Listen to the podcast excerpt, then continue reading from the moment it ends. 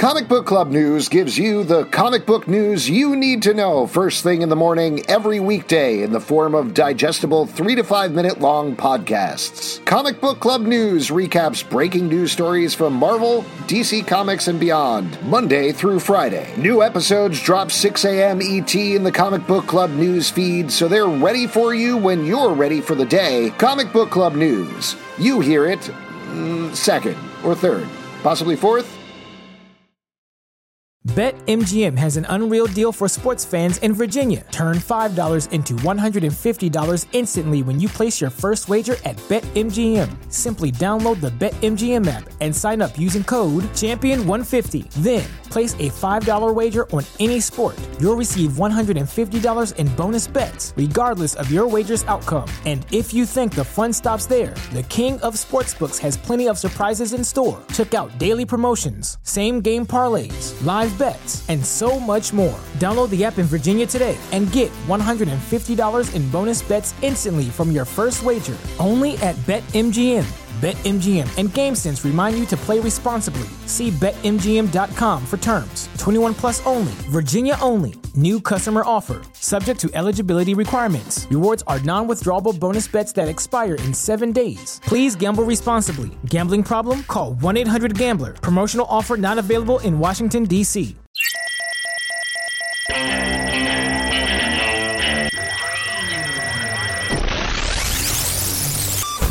What is up, everybody? Welcome to the Stack. I'm Alex. Hey, I'm Pete. And What's on the up? Stack, we talk about a ton of books that have come out this week, offer up our thoughts and reviews and prayers. Uh, so let's get into it with the first Also, one. Also, just uh, uh, in case you're wondering, Alex isn't feeling well, and I'm stress cracked out, so this should be fun. Authors and artists, are you glad you put your time into the books? Because we're wilded over here. We're, life has beaten us to a pulp. We're and going to we're give you a fair shot. everything. Question mark? Superboy, the Man of Tomorrow, number one from DC Comics, written by Kenny Porter, art by Jahnoy Lindsay. In this book, we're following Connor Kent, the cool Superboy, wears a leather jacket and sits on his chairs backwards and doesn't listen to his teachers and doesn't care about school. Anyway, he is a little bummed out because he's like the 56th super person who is currently operating in Metropolis. He decides to go off on an adventure of his own, runs straight into the Dominators and some gene, slump, gene spliced monstrosities. Pete, what did Yeah. you think about this one? Well, first off, man, of tomorrow gives you a little hope that maybe there will be a tomorrow. You know what I mean? So that's already a Oh, good this start. is already off to a bad Yeah. start. Ooh. I'm going Uh, to no, review our reviews as we go. Yeah, uh, cool. This is gonna go great. Uh, yeah, I think this. I love the the art style here. This is a great first ish. Uh, I love the kind of big bads we're going up against. This is kind of setting things up. I love uh, Superboy's attitude and cool last panel. This is exciting read. So I this is very much on me. I spent the majority of this book being like, okay, what's the concept? Where are we going with this? Because I started off thinking, man, there's a lot of super people in Metropolis. Why do we need to follow another super person here? And Then they immediately address that. And I was like, okay, great. So this is going to be about him traveling around the country or something like that because he leaves and he kind of thinks about like, maybe I could go to other towns. And I was like, cool. And then they don't do that. Instead, he goes to the Fortress of Solitude and he gets this bracelet that's an experimental bracelet. And Kelex, the robot, is like, uh oh, maybe you're going to be lost in the universe somewhere. And I was like, okay, so we're going to get like a quantum leap type thing where he's lost in the universe. That'll be fun. And then that doesn't happen either. Instead, he goes to this planet where he ends up fighting these gene spliced things that are created by the Dominators. We get a sense that maybe there's some heroic gene spliced things. And that ties into what Connor Kent is. He's half Superman, half Lex Luthor, which is right. his basic thing. And when we finally got to that, I was like, oh, okay. All right. I guess that's the actual concept of the book. And I feel pretty good about that. I think working off the identity of Connor Kent and coming up with villains that come into direct conflict in that, great. I'm very happy with it. It just teased me with these other concepts over the course of the issue where I almost wish they had gotten to this faster and skipped by those other concepts because those yeah, but maybe it's coming back around to those things. You know what Maybe. I mean? Yeah. Yeah, I will say if it does come around to that, particularly if it's the like he keeps getting sucked and lost through the universe thing, very fun. I'm very into that. But as is, I am into this as well. I think Kenny Porter does a good job capturing Connor Kent's character. Also, Jahnoy Lindsay's art is some really good, very solid superhero art. So, fun start to this book. Hey, can I say something I've always wanted to kind of talk to you about? Oh boy. Okay. Yeah. Hey, do you ever think maybe you should just read the comic instead of trying to write it as you read, where you're like, oh, great, now I think this is where this is going to go. Oh, they should go here and they should do this. So, this is something that I thought was actually very interesting that I heard the other day because when I read things, it isn't about trying to write it, it's about trying to figure it out. Like you know, you're Yeah, reading. you're trying- Oh, hold on. Uh, This is. I, I want to just mention Yeah, yeah. something here. Uh, so. Like when you're reading, when I'm reading a mystery, I'm like, okay, working out all the clues and trying to figure out who did it as I'm reading, and then like there's a swerve and whatever.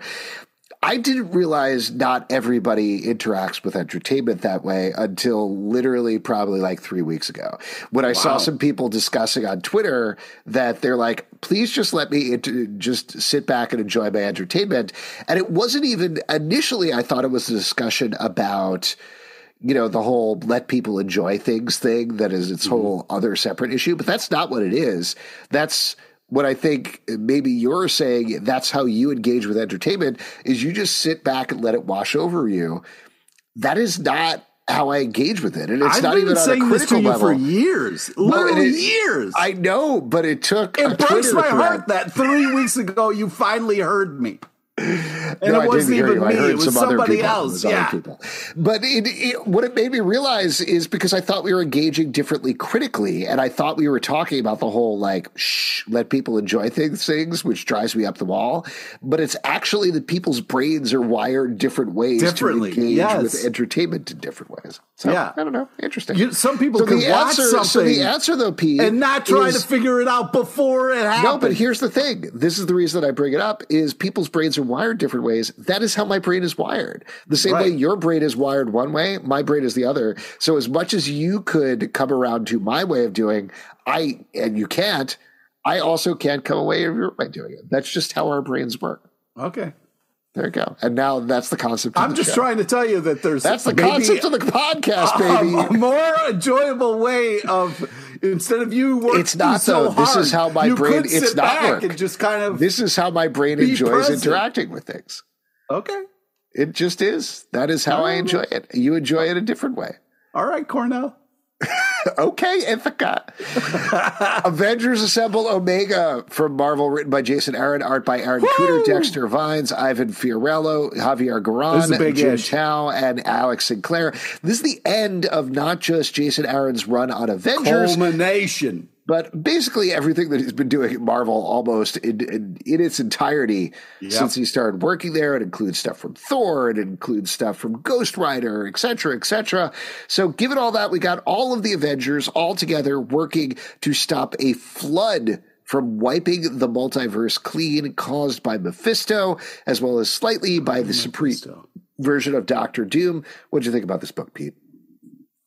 Uh, this was such a like uh just kind of a, a cornucopia of awesomeness being kind of thrown at you like there's just this is a huge ish. A lot happens. A lot gets wrapped up. There's a lot of cool easter eggs if you've been following jason aaron's run and all the stuff he's been doing. This is there's a lot of amazing payoffs here. I love the old man phoenix stuff.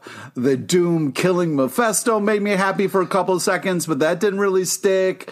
Uh you know the whole uh ghost rider planet was really amazing uh, planet of vengeance it's just uh, it, it's weird and crazy but then like ends in such a small kind of sweet cool way where it kind of ends with just a you know it's just a guy working on his car. You know what i mean? Just like you know just old Ghost Rider, just kind of working on his car, gathering parts in hell. I, you know, I kind of really liked how it went from so big and so huge and all these awesome geek moments to like a really small moment at the end. I, I thought it was really powerful and very unique and cool and just amazing art and tons of action. It's a phenomenal run, and this lineup of artists is a murderer's row. I don't Yeah. know how I felt about them fighting a giant wave the entire time, but at the same time, the whole idea of them fighting against the lack of existence ties into what he's been trying to say about Avengers this entire time that they are what make the world worth living in, you know, the multiverse worth living in. But what I loved about this even more is that he actually tied up all of his stories while putting all of these. We've talked a lot about how Jason Aaron treats us like a toy box, right? Yep. Like he basically was like, well, uh, this is the games that I've been playing with all the toys. Going to put them yep. back in the box here.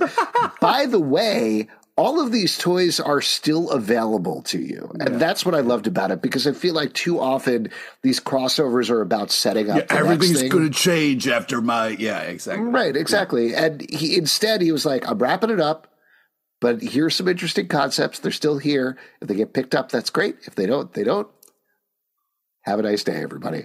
And uh, so it's great. It's it's a wonderful run. I think it's going to be looked at as one of the great runs on Avengers. There's some weird, wild ideas here, and it wrapped yeah. up in the lovely weird, fashion. wild stuff. Weird, uh, wild stuff. It's wild stuff. Uh, let me ask you another question. This is oh, fun. after every review, maybe I ask you a question. Oh, uh, do you get that Murderers Row reference that you made there? Do you understand what that's from? And uh, uh, you're probably talking about the rap thing, but Murderers nope. Row, come, no, from like actual Murderers Row uh, the reference to Murderers Row, what that is referring to. What? Are, just tell me what you tell me what you. It's uh the New York Yankees way back in the day when they had like DiMaggio, you know, like all these um, and they were all serial yeah. killers. I remember. Nope, nope, no. It was like they called it a Murderers Row because it was the pitcher. You know, if you're pitching, there would be a great player and then maybe an okay player, and then you know, so you got to yeah. rest. And like, after they would win a game, they'd go out on the town and they'd kill women. Right? Nope, no, Jesus. No, I wow, think that's that, what happened. No, Everyone was like, "Get inside." The Yankees just won. oh my god, dude, this is really you gotta you uh, gotta hide. I'm just wondering, you know, when you say "murders row," what do you mean? Because I know what the reference is, and I know it's a sports reference. So I'm just wondering when you use it, what you mean. Right, but I think they were calling them a murderers row because it's like it, it, didn't start there. It's they all big hitters. It's all huge. No, I understand, yeah. but it comes okay. from literally having a bunch of murderers in jail all together. That's where the expression originally comes from. I don't know. That should be interesting. I'm going to do a little research. I'm going to do a little research. Yeah. All right. You look that up while I talk I'm about the next book. Up. Terror War number one from Image Comics, written by Saladin Ahmed, art by Dave Acosta. This book is a wild future set book from this team that I just mentioned, where these enormous psychic terrors are attacking a future society. There are people who can shoot brain bullets, who are the only people that can take them down. They are fighting this terror war of the title. Uh, and it's kind of like Ghostbusters on crack, is I think the best way of describing it. Absolutely wild. Not what I expected at all from the title. I thought we were going to be dealing with more like modern terror war. And that's not what it is. It's more about the fears that are attacking us and how we attack them back. I thought this book was great. I loved it. I love the art. There's some big, gross ectoplasm stuff that happens throughout the book. The action is great, and there's a tease of some fun stuff coming down the road. Pete. Okay, so you were uh, you were right. It comes from a row of cells in a New York yeah. prison. Pro, pro, uh, popular term, right? It's where tombs. Yeah, it's where the Yankees ended up when they finally caught them. They yeah, weren't the able to catch them for a while. Dastardly of criminals. Uh, interesting. The Yankees, interesting. The yeah. 1918 New York oh, Yankees. oh, take, take, it easy, little guy. uh, oh my God. Okay, so uh, sorry about that. Ah, so no, uh, yeah, fine. of course. Of course, we're talking about. Listen, we're uh, both offering up information. We're talking about terror war, number war, one. Here we oh go. God. Yeah. So remember big... how when I asked you before we got onto this podcast, where I was like, "Hey, Pete, I'm feeling a little under the weather. Let's not yeah. take 15 minutes to talk through the first three books." Well, here we are. You said the first one, so I thought we were in the clear. So go fuck yourself. uh, all right, so Terror War. I love the Blue City. It's cool. I love the the look of this comic. Um, yeah, I just think the uh, uh, this is really fun, and then kind of like the worst fears come to life is an interesting premise. It's very creative. Uh, yeah, I love this team. Uh, I hate the credit hounds. That was creepy as fuck, and made me really worried that like in the future, if you've uh, you know you don't pay a bill or something, that there are these animals that will fucking hunt you and then eat you. Uh, so that made me worried about the future. But uh, I do think that this is really cool and worth checking out for sure. Yeah, this is and I don't say this dismissively. This is not particularly subtle satire about what Yeah. the future potentially could become with the addition of this very supernatural, weird terror attack thing that is happening. But I assume as we get into it, we're going to get a lot more of that. So, smart book. Excited to read more. Yeah. All also eight- the yeah. The idea of brain bullets was just really awesome. I love Very that. cool. I would love to have that. All Yeah. Eight Eyes, number one from Dark Horse, written by Steve Foxe, art by Piotr Kowalski. This, uh, imagine, if you will, that there were giant Imagine a spiders literally everywhere and nobody talked about it. It was very secret, and sometimes they would kill people. In this book, there is a homeless man who has been trying to kill these spiders his whole life. A younger guy gets together with him because he sees one of these giant spiders and starts to be trained in his ways. I have some questions I'll get to in a second, but overall, I thought that I hate spiders. I cannot deal with them. Oh yeah, so no, I had a hard is time dealing with this book. Nightmare of a thing. Nightmare of a book. Oh my god, like this. It's a, uh, you know, sometimes you're like, oh my god, yeah. Can you imagine? Like, oh, imagine a world. This freaked me the fuck out. Where I was like. I, I really hope this isn't like there isn't a root of truth in any of this because this is like such a like I've I've gone down horrible Google uh, uh, hole rabbit holes of just like like coconut spiders where they they're these jack spiders that are so strong they can rip open coconuts. Um, yeah, so like this is a real nightmare of mine come to come to life in this comic. Um, so this was hard to read, but also really cool and creative. I liked the this kind of like playing on a, f- a real fear and just being like, imagine if uh, spiders were like a real problem that nobody talked about. Kind of like rats in New York City that people kind of joke about, but no one really does anything about them. Well, it's it's essentially a vampire tale, but with giant spiders instead. Yeah. So it works on that level. The question that I was going to ask, that I feel like we will get as we roll through the book, is why is nobody talking about this? Like, I feel like the excuse for the because like, a big nobody- spider. You know what Yeah. I mean? Like Nobody- there's a big spider who's running this stuff who's like there's got to be something up. like that because the idea that there are giant spiders running everywhere, and not just in New York City, but all over the world, and people are like, "Ooh, we can't talk about that. We got to cover that up," seems very iffy to me. So But I think it- there's an explanation coming. But I also do like this thing where it's kind of like this vampires or ghosts or like or like kind of like Men in Black where it was like once you know the truth, your kind of real life is ruined. Like you can't really go back. Like our kind of main character, the younger guy, is can't go back to his old life because now he knows that there's giant spiders everywhere. Yes, I, I read the book. I'm aware of the plot. The I I I What's just need some answers I'm in terms of how, the- how the world works. That's all I'm saying. But the action is very cool throughout. It's it plays out like a big budget action movie. And It it's does. very fun. Yeah. It's cool. Let's turn to what I know is one of your favorite books of the week DC Silent Tales, number one from DC ah. Comics by Gustavo Duarte. This is, as the title implies, several short tales set in the DC universe that are mostly wordless, other than newspapers people are reading or otherwise. Pete, take it away. Yeah, I mean, first off, some really fun covers here. This is just really cool stuff where the art is leading the way. Words suck. Use art to tell stories. I I just love it.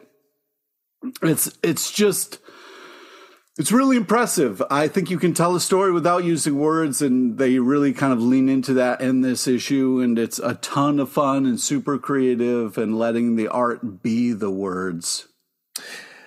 It is very delightful. I really enjoyed all the stories. A couple of things that I'll throw out there. First of all, that is this very cartoony animated art, but there's some pretty dark things that happen throughout this book. So don't immediately hand it to a child in your life without giving it a little look see first. Do Or do and really fuck them up. And yeah. the other thing that I'll mention, and I know Pete, you're going to take exception to me even saying this, but I think sometimes when there's a book with no words, Don't say it. I get a little worried about like, oh, is this going to be too quick of a read, or you're just going to kind of flip through this and nothing's going to happen? But this is great. Like this is just all comedy bits. It plays like Looney Tunes cartoons or something, and it's a really big, nice package as well. So you're really getting your money's worth out of this at the same time. Yes, you are. Thank you. Mostly, I, I think I've implied this on the show. I don't really care about the art. Like I just read the words and just like go through the thing. It's one of those Fucking brain things. asshole. One of those Just things. enjoy the talking about. nice thing. Don't talk Nope. about how it could be a negative. I think it's okay on our comic book review podcast to talk about people getting their money worth by buying the comics. Comics are expensive, buddy. I hear you, man. I'm just saying, just say it's great. Would you rather have a sandwich or a comic? Because a sandwich can feed you, but a comic can feed your brain. Wow. I don't know exactly what I was saying here. Why don't we move on? Punisher number 11 from Marvel, written by Jason Aaron, once again, art by Jesus Saiz and Paul Azaceta. First things first, I didn't realize this. Maybe this news was already out there, but turns out this is a limited series, and the next issue is the last issue. So I know, I know, but we're so we're really getting to it here. Uh, this is bringing to a head as the Punisher is fighting the assembled Marvel heroes who want to get the beast out of him. Meanwhile, Maria, his resurrected wife, is revealing Christ. some big things about what down Oh. on the day Oh, that day in the park. oh. Are you going to be all right? no. Are you are you going to be doing the Jon Bernthal Punisher? No, no, no, no, no, No, no, no, no, no, no, no, no, no. Yeah, this was uh, one batch, two batch. No, this was really intense. This was intense for a lot of reasons. Um, what's intense about it is Jason Aaron's attempting to kind of like rewrite uh, Punch, Punisher's origin story a little bit here, giving a little bit more context. Not rewrite it, but kind of tweaking some things.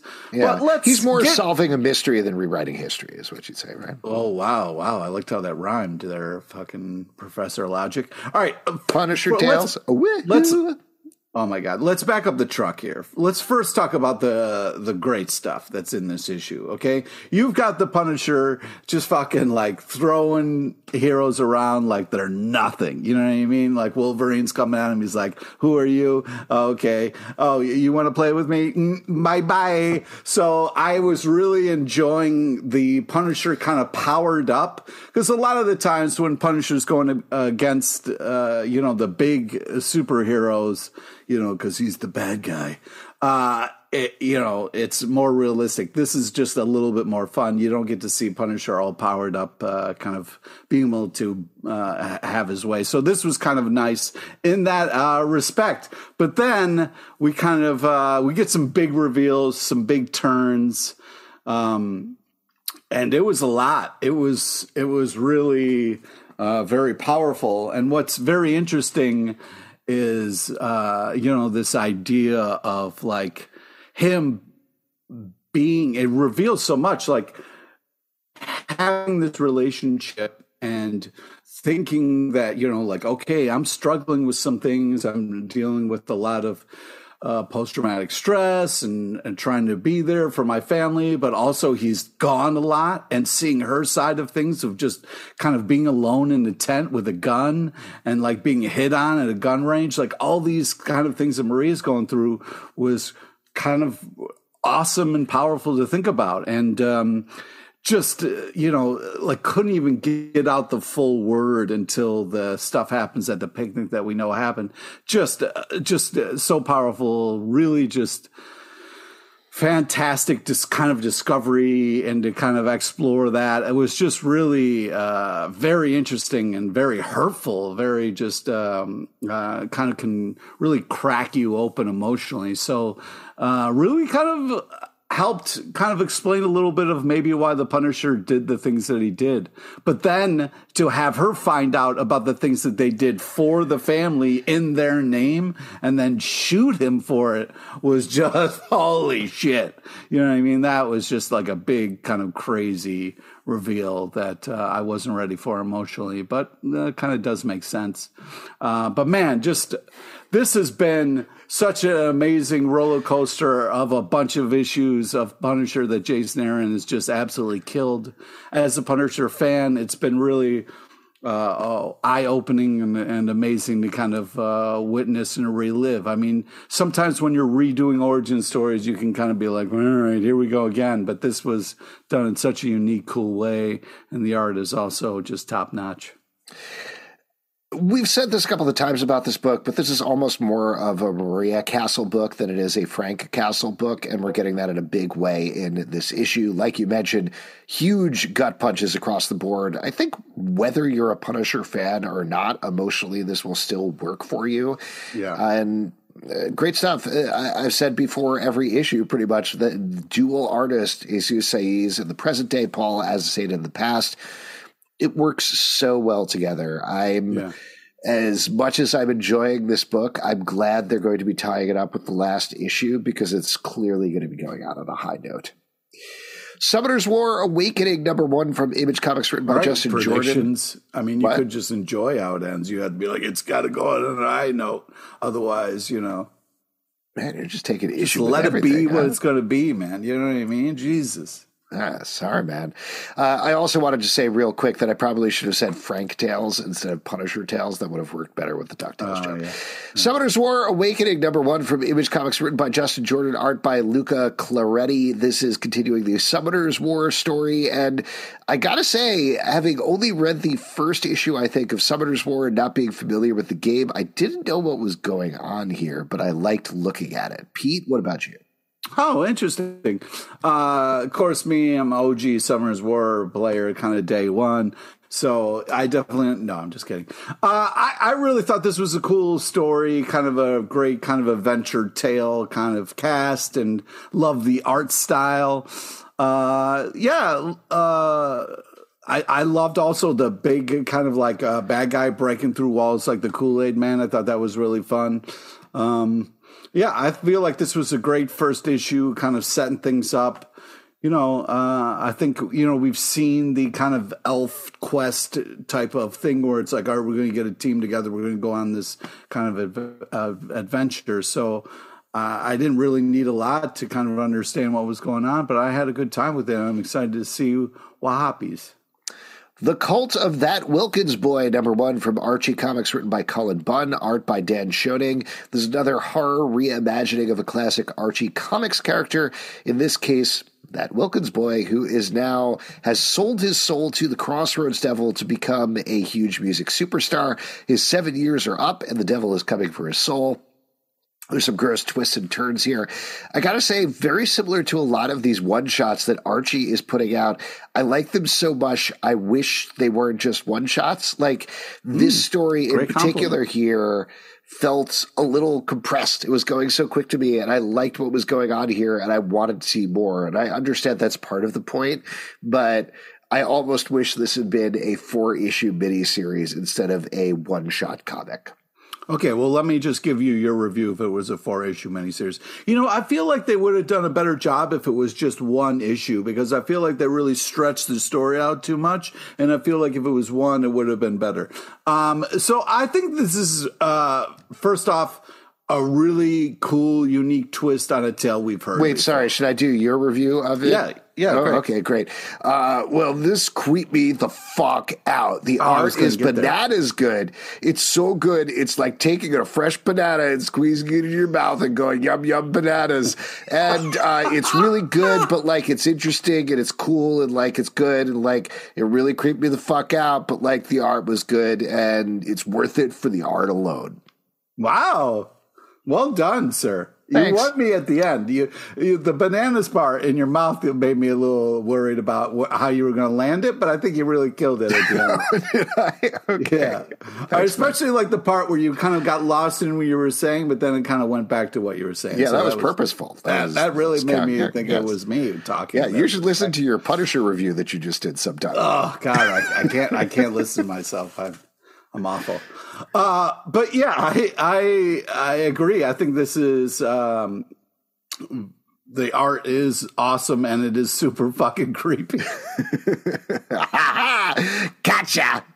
Gotcha, you son of a bitch. anyway, this is good. I'm happy for them to keep doing these one shots. It's fine because I like the stuff that they're exploring, and if it makes business sense, then it makes business sense. You know, I mean, Archie's doing a great job of really kind of getting outside of what we think of Archie comics and making some really cool creative choices.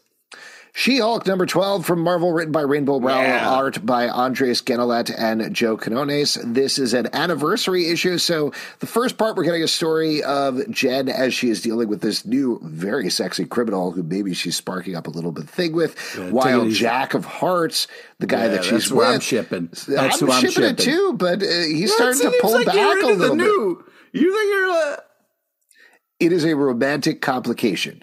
It is it is basically like you've got the the she's not exactly the Mary Jane, but like if she's Spider Man, no, don't you Jack of Hearts is the Mary Jane. This new dude is 100% the Black Cat. And it's like, she can't quite touch Jack. It's this, it's perfect. Like, it is a perfect romantic situation where she loves Jack of Hearts. I don't know if they said I love you yet, but like, she clearly wants to be with Jack of Hearts, but can't touch him and can't be with him the way that she wants to be with him. He also needs to figure his shit out because he doesn't Yeah, know what's going on with him. Fucking A, come and on, then Jack. you got like this sexy dude who she can touch who is here who clearly is into her and like playing with her on the She-Hulk level, while Jack of Hearts is engaging her on the Jen level in a certain sense, you know, intellectually versus physically.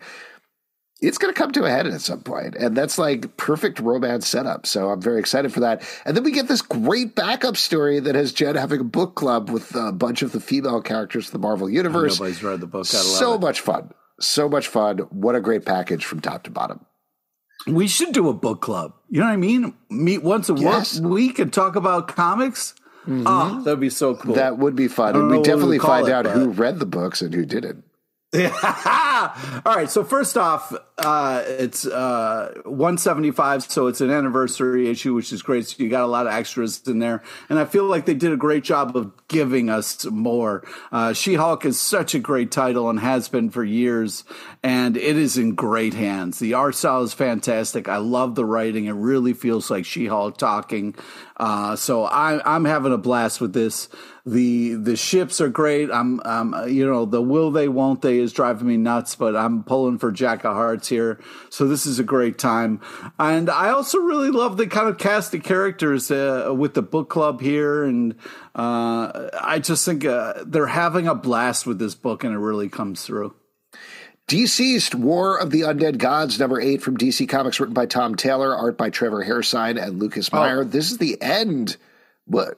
What? I was just reading over the notes, and I just want to give a shout out to Awesome Andy because he is awesome. Oh yeah, awesome. Andy is awesome. This, I, I mean, just to mention about that, this felt the closest to Dan Slott's run on She-Hulk that we've gotten so far, and I think that was purposeful. Also, having Reed Richards be a douchebag, classic. Loved it. So this is the last issue of DCeased. They have wrapped up the saga that they began a couple of titles back here as the assembled heroes have found out what is behind the anti-life plague and decided to take it straight to them. It ends in a surprisingly quiet and sad and poignant way here at the end. Uh, I'm sure we're going to get into spoilers. If you don't want to know, turn away. But Pete, this had to hit you right in the feels, I imagine. Oh my God, yeah. I mean, very touching moment between the uh, light costume Batman and Superman here. It's just such a uh, amazing last panel and very touching stuff that I really felt.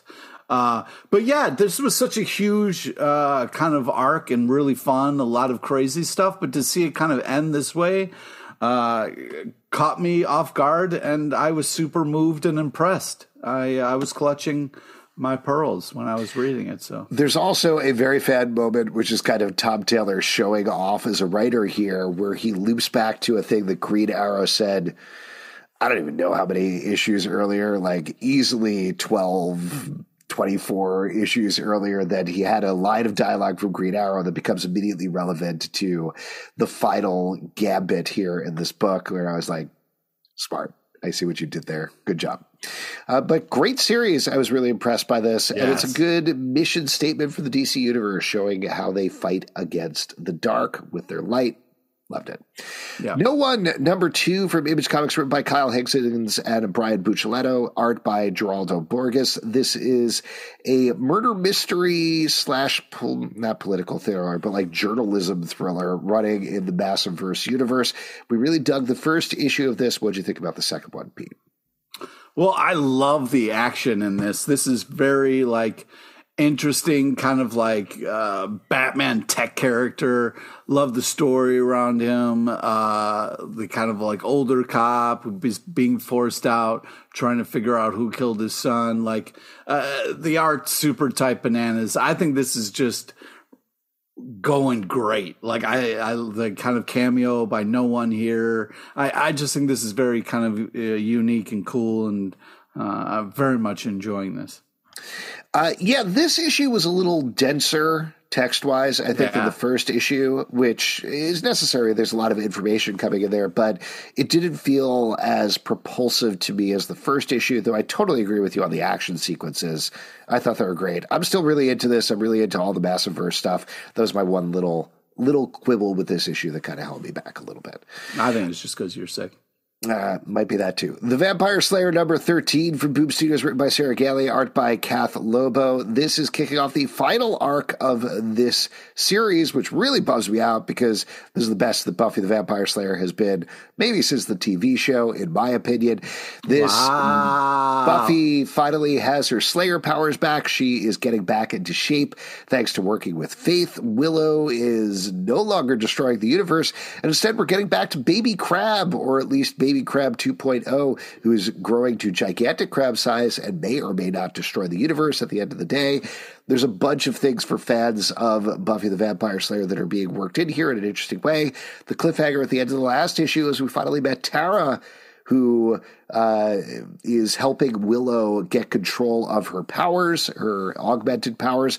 There's an interesting tease in here. I don't know if you picked this up as well, but that this version of Tara might be trans. They don't come out and say it, but there's a very strong implication there, which I thought cool. was an interesting little detail to throw in. And we get a big reveal at the end here to a classic Buffy the Vampire Slayer location.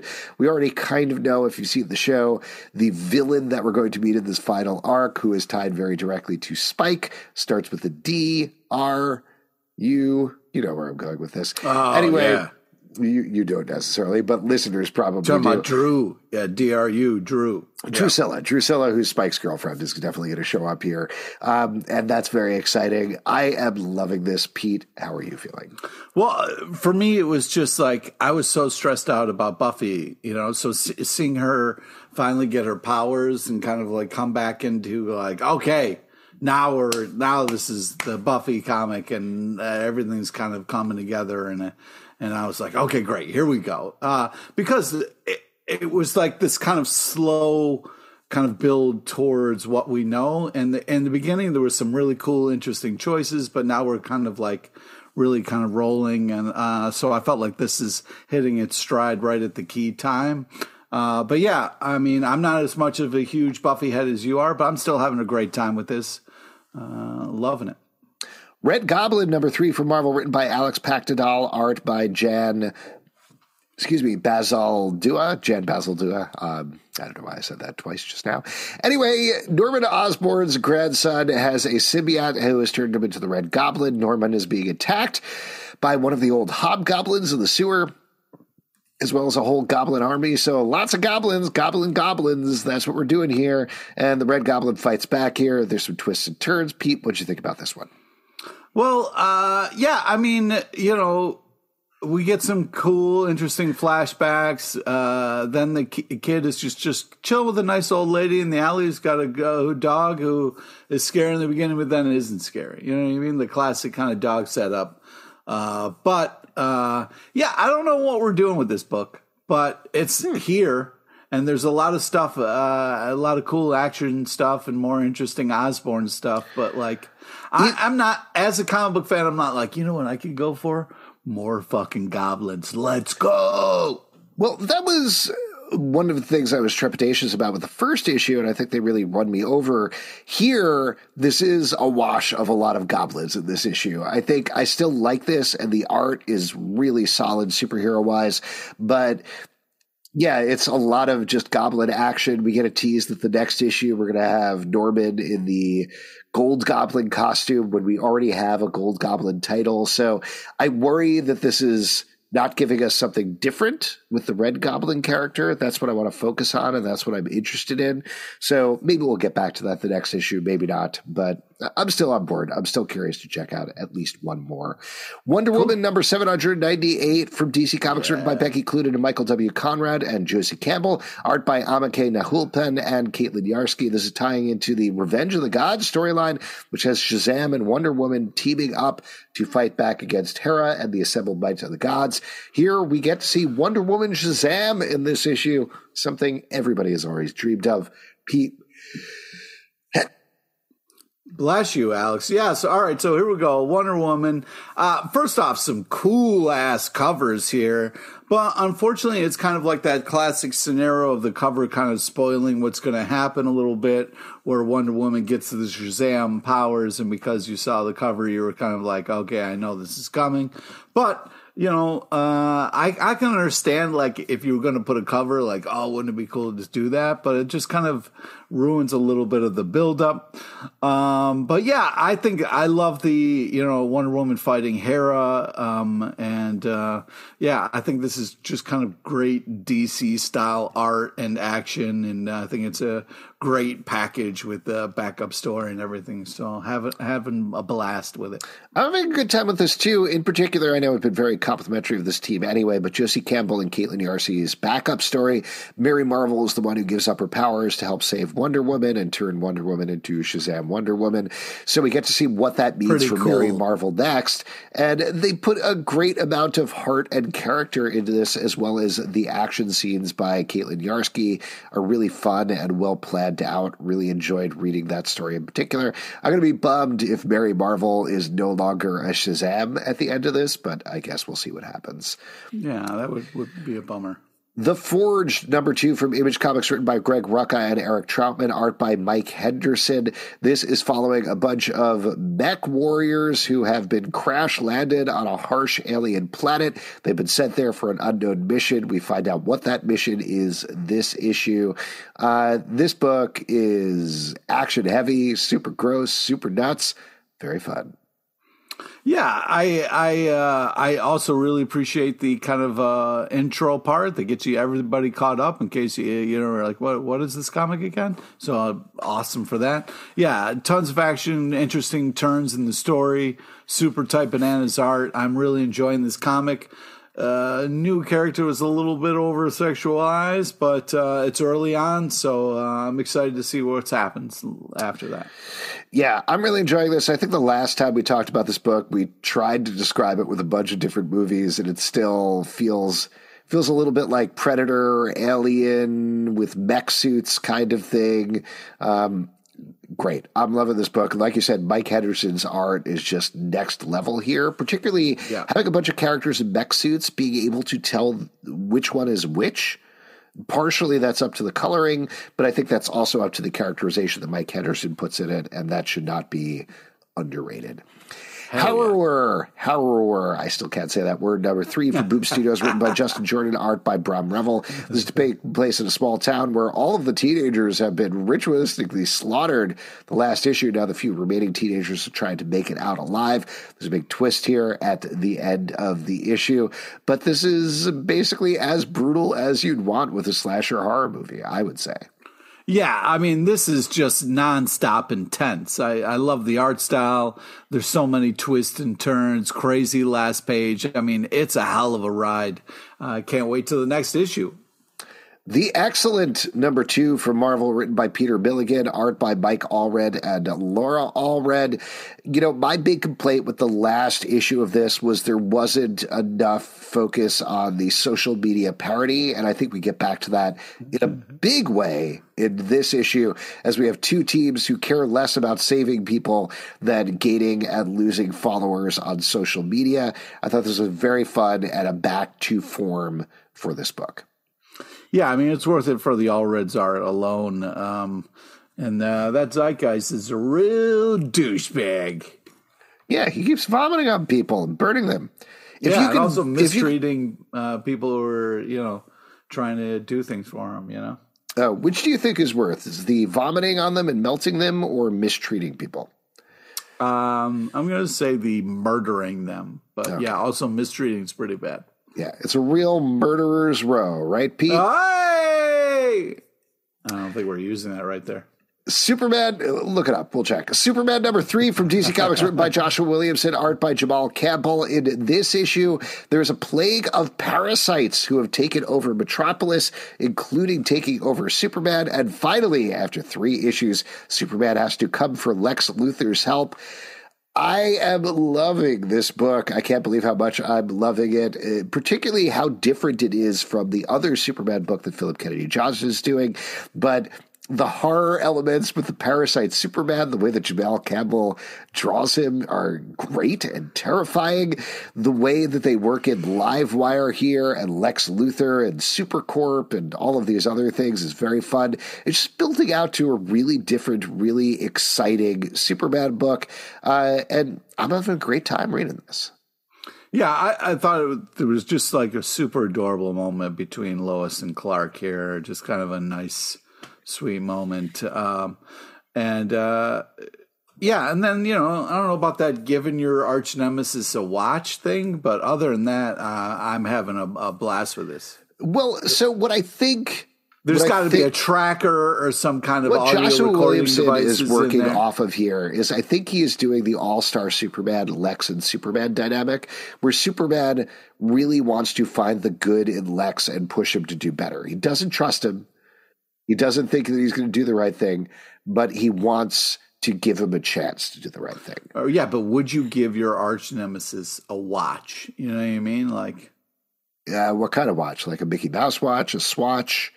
Dude, uh, you saw the watch he gave him. It was fucking really nice. Sweet watch. Yeah, that's a fucking sweet no, watch. I wouldn't man. do that. I'd give that to one of my friends, probably. You're right. Good point. Hitomi number five from Image Comics, written by H.S. Tak, art by Isabella Mazzanti. In this issue, I, I, think we're wrapping this up here. Maybe is this the yeah. last issue of this book, um, where we've been following this young girl, and uh, unbeknownst to her, the man who killed her family, traveling on a yeah. journey together. This issue, she is turned into a little assassin of her own. It all goes down as he runs to save her. Pete, I know you love this book so far. How do you feel about how it wrapped up? Well, first off, uh, this is amazingly super type bananas art, like just unbelievable art. And, uh, you know, you get that little recap in the beginning, which I really appreciate about it. I was really worried about when she found out that the dude that she's been friends with and traveling with has been the guy who killed her family. So I thought they handled that in a very, very cool way. And I thought it really turned out great. I love this kind of run. I thought this was really an interesting story, told very well and in kind of a mature way, even though it's kind of old in time. So I very much appreciated it. House of Slaughter number 14 from Boom Studios, written by Tate Brombal, art by Antonio Fuso. In this issue, we're continuing to follow the story of Henry Boucher, I think is the name of the character. Whatever it is, it is our main house of slaughter dude who we've been following. He's trying to save a bunch of kids. Things turn out really bad for him by the end of this issue. Uh. Um, I gotta say, I think this is maybe my favorite issue of this book so far. Wow. The way that the tension builds up oh, over the God, course dude. of this oh. is unbearable. So stressful. Yeah, so, so stressful, stressful, to read. Oh my but God, it dude. builds so slowly and so carefully. Yes. I, I was very impressed. Yeah, I mean, I have my notes like, oh shit, it goes down in this issue. I mean, uh, you know, there, there's a saying, a woman scorn, but I feel like anybody scorn. You know, it, this is a this is a really uh, intense issue uh, that is uh, really well done. Uh, but the art is unbelievable, beyond super type bananas. This is just such a cool story. And what's really been impressive about this whole kind of House of Slaughter kind of you know whole kind of all the different titles underneath it and stuff is really impressive the storytelling that's happening here. You know what I mean? It's not just all monsters and action and like the the the tales that they're weaving in between all of this madness is really impressive. Um, this is such a feat of writing, uh, and the their art is just unbelievable as well. But man, I've just been so impressed with all these books and all the different avenues we've been exploring through this. This has been such a cool ride. I'm really impressed with this. The Amazing Spider-Man number 24 from Marvel, written by Zeb Wells, art by Here John. Romita Jr. In this issue, Spider-Man is desperately trying to get back to Mary Jane to save her from this dude who's trying to kill her in another dimension. And uh, we find out some information at the end of this issue about why Mary Jane and Peter are no longer together. Pete, go on your rant. Go ahead. Okay, so this is what we're doing. This is it. The whole reason we had to break up this relationship and Mephisto and doing like whisper deals with Mephisto is so Mary Jane could have a family with some other dude. Like that's the big move we're doing, Marvel. Like that's the whole let's just ruin Spider-Man as a character and like throw this one of the greatest ships of all time into the winds like it never fucking mattered just so Mary Jane could have a, a family on the side or with somebody else, and I'm sure it's a lovely situation. But like, what the fuck? So I I hope everybody's happy. I hope everybody's having a great time because. Uh, what? Yeah, I, I gotta say I don't get this either, and the the reason I don't get this, you know, I'm not necessarily as hardcore on certain aspects of what you just said, but they've been building this up as here it goes. This is one of the biggest storylines we've had since the death of Gwen Stacy, yep. and this. I mean, we already spoiled it, so we can talk about spoilers here. But at the end of the issue, we find out that enough time has passed in this other dimension that Mary Jane and this dude she was with are now together. He has two kids. Maybe they are their kids. We don't exactly know all of the details. But for Peter, it's been like two terrible days in the real world, and then he comes It's a back. castaway situation. You know, Tom Hanks is stuck on Sure. an island. Meanwhile, you know, his, his wife has to live another life and they have to move on. And, you know, so much time has passed. Right. How long can But you wait for here- somebody? Here's my problem with that. My problem is we already knew this. Like we knew this from Yeah. the first issue that she already had a family. So the revelation that she has a family, it's more, oh, okay, that's an explanation But that how it happens. How is this? but it but it doesn't it doesn't make as big of an impact because we already knew this. It's just kind of filling in the gaps at the current point. So Right, but what's the reveal that's going to make this feel better? You know what I mean? Is it the reveal that like MJ was just so sad and then finally? well, I assume I assume we're going to find out she was there for 15 years or whatever. You know, Well, like, that's the thing. Like, if she's been there a week, I'm going to be pissed. You she, know, a like, week and she had two full grown babies. Yeah, no, I yeah, think exactly. I think uh, it's pretty clear that like they already said the time flows differently in this dimension, so it's pretty Right. clear given But the age of the enough kids. time to be okay to move on from Peter Oh, Parker? You know what I mean? Like, so, well, let's game Well, this out, right? Okay, you're with the person you love. Mm-hmm. That person leaves. You're with uh, another person of whatever uh, gender you're attracted to or type of person you're attracted to. How long? thank you for you keeping move it open. on? I really appreciate. Yeah, that. like That's how awesome. long? How long do you wait? Because like How I would you say. Five minutes seems fair before you move Oh! on, right? dude? You're a family. You are married with kids. You you want your wife to wait? My wife is upstairs minutes? right now as we're taping this. I am effectively single. So let- I just want to get this straight. If you don't We're make together, it back right? upstairs, Like that was my impression Nope, from this nope. podcast. no. We've been uh, talking I'm a not lot. raising your family. This is very romantic, Pete. I'm having a very romantic So time. if you don't make it back upstairs, your wife can just move on. Like you know I mean? She Like, might have. I don't know. that's that's the price that I'm willing to pay for doing this podcast. Wow. Is wow, maybe I lose her in the process. You know, wow, worth it. worth Uh, it. At least I got this review of the Amazing Spider-Man 24 on the internet. But that's the thing. Like now, I have to read the next issue and wonder how much time is enough time where I'm okay with it, and then open I- to here's the thing. MJ having just a to- whole. just to answer what you're is saying. insane. Like, why are we doing One hundred percent seriously, you're not supposed to be okay with it. We've been riding with Peter the entire time, not MJ, and I think we're going to get filling in the gaps from her perspective. side, yeah. But Peter is devastated, and he has been devastated this entire time while we follow him. You're supposed to be feeling that as a reader. You're not supposed to be happy about this. You're not supposed to be like, you know what? That was enough time for MJ. Sounds good for me. You're supposed to be like, oh my god, Can't wait to hear about her family. well, you're supposed to feel exactly what you're feeling, which is that this is one of my favorite couples. I can't believe they're not together. Whatever the circumstances, this sucks. Yeah. So it's going to continue to suck. My qualm about it is what else are we going to find out about the story? Because I, I'm not into this beardy dude with the knife. I'm not necessarily into like this other beardy dude that MJ is with. I don't really know anything about these kids. I, I need to get more emotionally invested in this whole story. I thought you were going to say, I hate these kids.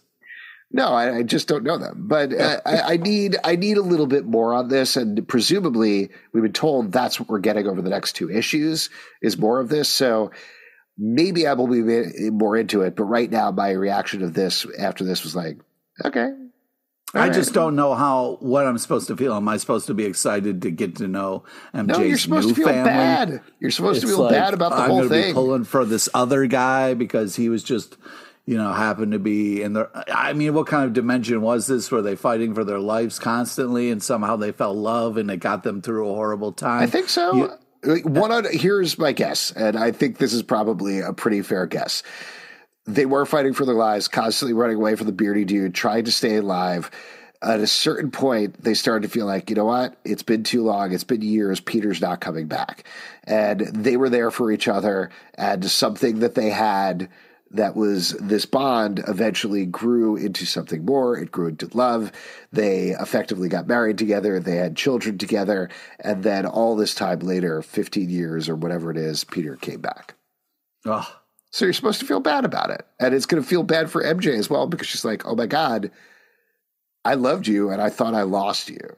Yeah, So it's going to hurt. yeah. And then what does MJ do? Does she ditch her uh, new family? Clearly not because we've already seen she's with them. So Oh my god, this is this is not fun. This is not like a f- fun arc that is getting me excited to read more comics. Best case scenario, the beardy dude kills her husband, who she loves, and her children, who she also loves. Uh-huh. And she then they take care of the beardy dude, and she's like, now I'm back together with Peter Parker, this dude who sucks." This feels awful. this feels like we can't win. Nope. You really can't. It's a no-win scenario. Let's Thanks. talk about. Thank you, Marvel. Thank you, Yeah, thanks for Spider ruining Man. Spider Man. Thank you. Thank you, Spider Man. Nightwing number 103 from DC Comics, written by Tom Taylor, C.S. Pacat, art by Travis Moore, Vasco Georgiev, and Eduardo Pansica. In our front story, we are following the Titans trying to keep a young girl safe by making deals or not with Neron of the underworld. And in the backstory, we're getting Superman and Nightwing investigating a mystery at a circus. What'd you feel about this? Uh, awesome covers. Love the spinner rack cover one. Uh, another great ish. I love the cyborg line of like this is really uh, this really is hell where there's so many icons open on this desktop that was just hilarious. Loved all the actions, fun twists and turns. This is just Nightwing continues to be a fucking blast. Yeah, uh, I agree, but without the profanity. Rogue Sun number 12 from Image Comics, written by Ryan Parrott, art by Abel. In this issue, big, big things go down for Yeah. Rogue Sun as he fights for his life against some eni- enemies that are like finally at his level. Horrible things happen at the school in the process. Also, terrible things happen to the status quo of Rogue Sun, which leads us directly into the supermassive crossover that is coming, and it is wild where they leave him going into this. I continue to love this book. Yeah, this is really fantastic. And uh, so much goes down. And then, you know, uh, spoilers, but his dad's like, yeah, I'm to take these powers back. And it's like, yo, what? Like Yeah. this. Well, so sorry. It isn't his dad. It's a one of the first. The medieval holder of the Rogue Sun has been uh, giving him advice as a ghost. In the middle of this fight, our Rogue Sun can't handle it, and so the medieval guy is like, "Let me take control of the body. I can do this for you." And immediately when that happened, I was like, "Oh, oh, no, he's not going to." Anytime someone's like, oh, yeah, let me, let me just take your Yeah, let me, let me just take Uh, the it's body. like- And by the end of the book, of course, the medieval dude is like, "No, I, I think I could be a better Rogue Sun." Sorry, and Sorry, bro.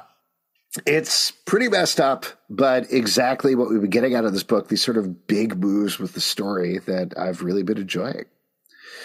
Hellcat, number two from Marvel, written by Christopher Cantwell, art by Alex Lins. This is a much more supernatural inflected take on Hellcat involving ghosts and demons and sleepwalkers and other things. What'd you feel about this issue, Pete?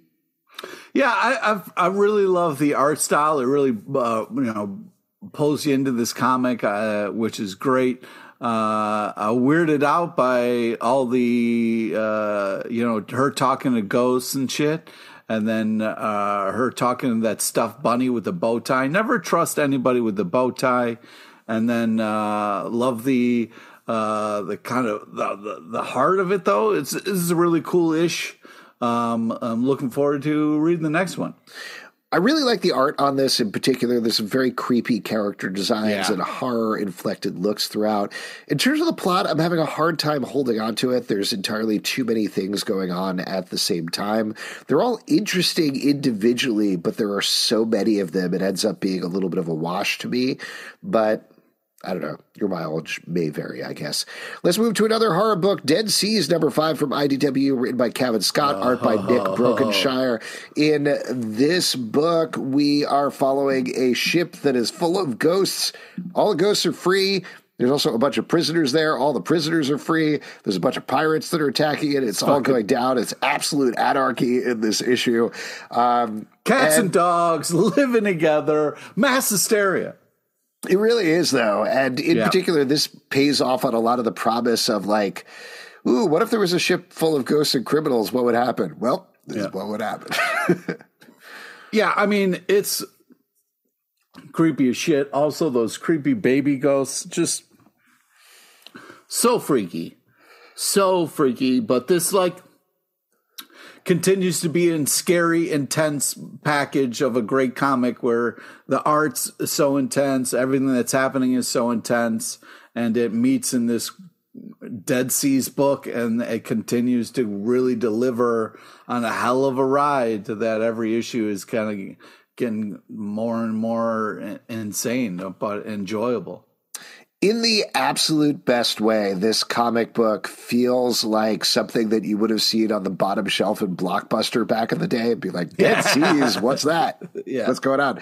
They take yeah. it over and be like, oh, this is stupid and also awesome. And I'm. Tower number three from A Wave Blue World, written by Camrus Johnson and Kelsey Barnard, art by Chris Cross, is continuing to follow a bunch of folks that are trapped in a very advanced VR game where the if you die in the game, you die in real life, I guess. We haven't specifically gotten an explanation of that, but I assume that's what's going on here. But what I liked about this issue, the second issue was a lot more confusing. There was a lot of stuff going on, but we're yeah. starting to eliminate characters at a pretty quick rate here and starting to figure out who we're focusing on. So I like that quite a bit. And as we get a revelation about the real story that's happening in this book, it really focuses it up quite a bit. Plus, we got got got a little bit of insight of how it got started with the kind of creepy guys showing up at the door, like, "Hey, you a gamer? You just got to answer three questions." Um, so yeah, uh, I I think that they there's a ton of action in this when they get into the actual tower kind of game of it, uh, and then the Kane reveal is very cool. Uh, I love the pace and action of this comic. Last but not least, Hallows Eve, number two from Marvel, written by Erica Schultz, art by Brian Reber. In this book, we are following a character who has Halloween masks that give her different powers. She yeah. accidentally turned somebody into a werewolf last issue and is trying to track him down to hopefully get him better. Meanwhile, the Beyond Corporation, who she used to be, I'd say work for, but actually was trapped by, is also trying to track this guy down because they really want to make some more werewolves. So lots of stuff going on here, but I for a concept that I was not into at all when they first introduced it, I am very into this book two issues in. Yeah, I agree. It's a little weird that it's you know coming out now and not near Halloween, but yes. uh, I do think that this is a ton of fun. I really love the the art style of this. Um, and it's cool the way she uses her masks that give her different powers. Uh, it's cool because it also taps into this feeling when you're a kid and you put on the mask of the thing and you're no longer you, you're this kind of new entity. So, like, I really kind of love the idea behind it, and I feel like it does a great job of exploring that and heightening it. I do want some clarification in terms of how many masks she has at a certain point, though, because we definitely know she has these monster masks, right? Like she has a vampire mask, she has a werewolf, a Frankenstein. I think there was a witch at one point as well in this issue, she's like, and now I'm going to be a cop and put on my cop mask. And I was like, well, that's not a monster. I mean, arguably, I guess we can oh, get into that ah, all come time, on, bro. But my point being, I guess my question is like, how many masks do you have in there? Are we going to get to a point where she's like, I'm going to put on my chef mask so I can cook a big dinner for somebody or what? There just needs to be some limitations there. Although in terms it would be amazing if she was like, "I'll put it on my chef's mask, and then she's like, Orky, bork, bork. That would be pretty awesome. Oh, it's her Swedish chef's mask specifically. Yeah. All right, that's fine. If they do that, they don't yeah, have to limit the masks. all right. If you'd like to support our podcast and all the podcasts we do, patreon.com slash comic book club. Also, we do a live show every Tuesday night to Facebook and YouTube. Come hang out. We would love to chat with you about comic books. Apple, Spotify, Stitcher, or the app of your choice to subscribe, listen, and follow the show at Comic Book Live on Twitter, Comic Book Club Live on Instagram, and TikTok, comicbookclublive.com for this podcast and many more. Until next time, we'll see you at the comic book shop. Thanks. Thanks, guys. Wow, this is a really murderer's row of titles, Pete. Oh, come on, man. I meant the Yankees. It was the Yankees. Oh, boy. Alex,